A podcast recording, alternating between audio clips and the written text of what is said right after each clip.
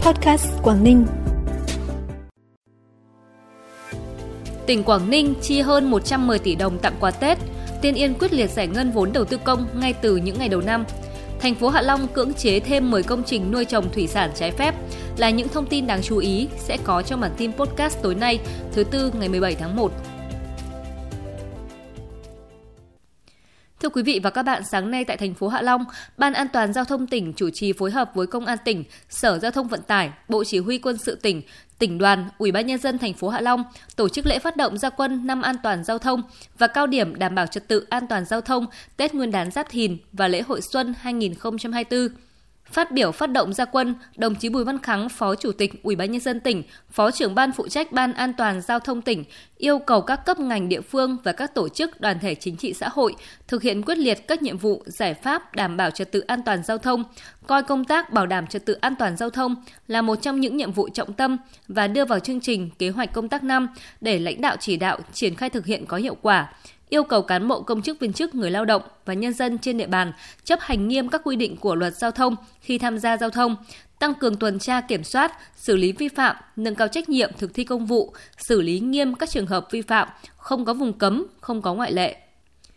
Theo báo cáo của Sở Lao động Thương binh và Xã hội tỉnh Quảng Ninh, Tết Nguyên đán Giáp Thìn 2024, tỉnh Quảng Ninh dự kiến tặng trên 210.000 xuất quà trợ cấp cho người có công với cách mạng và thân nhân, đối tượng chính sách xã hội và các đối tượng khác, tặng trên 7.000 xuất quà so với năm 2023. Tổng kinh phí trên 110 tỷ đồng từ nguồn ngân sách tỉnh, tăng trên 3,6 tỷ đồng so với năm trước. Dự kiến việc tặng quà sẽ hoàn thành trước ngày 31 tháng 1 theo đúng chỉ đạo của tỉnh. Tại cuộc họp với các sở ngành địa phương đơn vị liên quan, giả soát công tác chăm lo Tết Nguyên đán Giáp Thìn 2024 diễn ra vào sáng nay, đồng chí Nguyễn Thị Hạnh, Phó Chủ tịch Ủy ban nhân dân tỉnh đề nghị các tổ chức đơn vị địa phương quan tâm thực hiện tốt các chính sách an sinh xã hội, chăm lo đời sống vật chất và tinh thần của nhân dân trong dịp Tết để mọi nhà, mọi người đều được vui xuân đón Tết.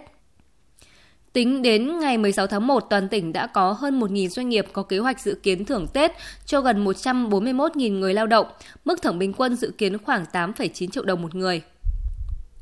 Thông tin từ Chủ tịch Công đoàn Công ty Than Mạo Khê Nguyễn Văn Vĩnh cho biết năm nay đơn vị tiếp tục bố trí xe đưa đón miễn phí công nhân về quê đón Tết. Dự kiến công ty thưởng Tết ở mức 8 triệu đồng một người. Ngoài tiền thưởng Tết dự kiến, công ty còn phân phối khuyến khích thêm tiền lương tháng 13 cho người lao động.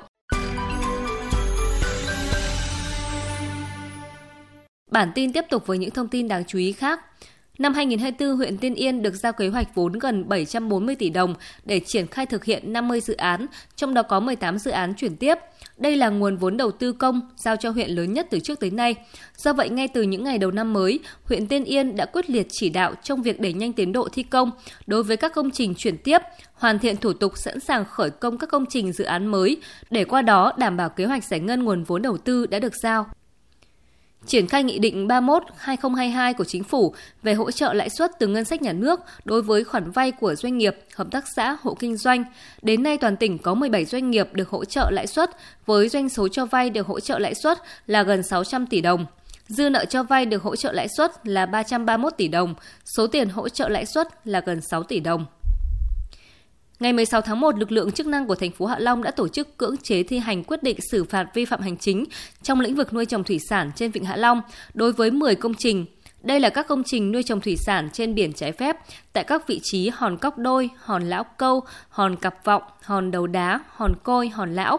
Toàn bộ các trường hợp này đã bị lập biên bản, ban hành quyết định xử phạt vi phạm hành chính, yêu cầu buộc phải thực hiện các biện pháp khắc phục hậu quả trong năm 2023. Tuy nhiên, các hộ không chấp hành dẫn đến phải thực hiện biện pháp cưỡng chế.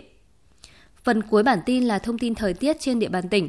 Thưa quý vị và các bạn, đêm nay và ngày mai, tỉnh Quảng Ninh chịu ảnh hưởng của áp cao lạnh lục địa tiếp tục suy yếu. Thời tiết các khu vực trong tỉnh phổ biến nhiều mây, gần sáng và sáng có lúc có mưa, mưa nhỏ vài nơi, trưa chiều giảm mây trời nắng, đêm và sáng sớm trời rét, nhiệt độ dao động từ 20 đến 24 độ. Đến đây thì bản tin podcast cũng xin được khép lại. Trân trọng cảm ơn quý vị và các bạn đã dành thời gian quan tâm. Xin kính chào và hẹn gặp lại.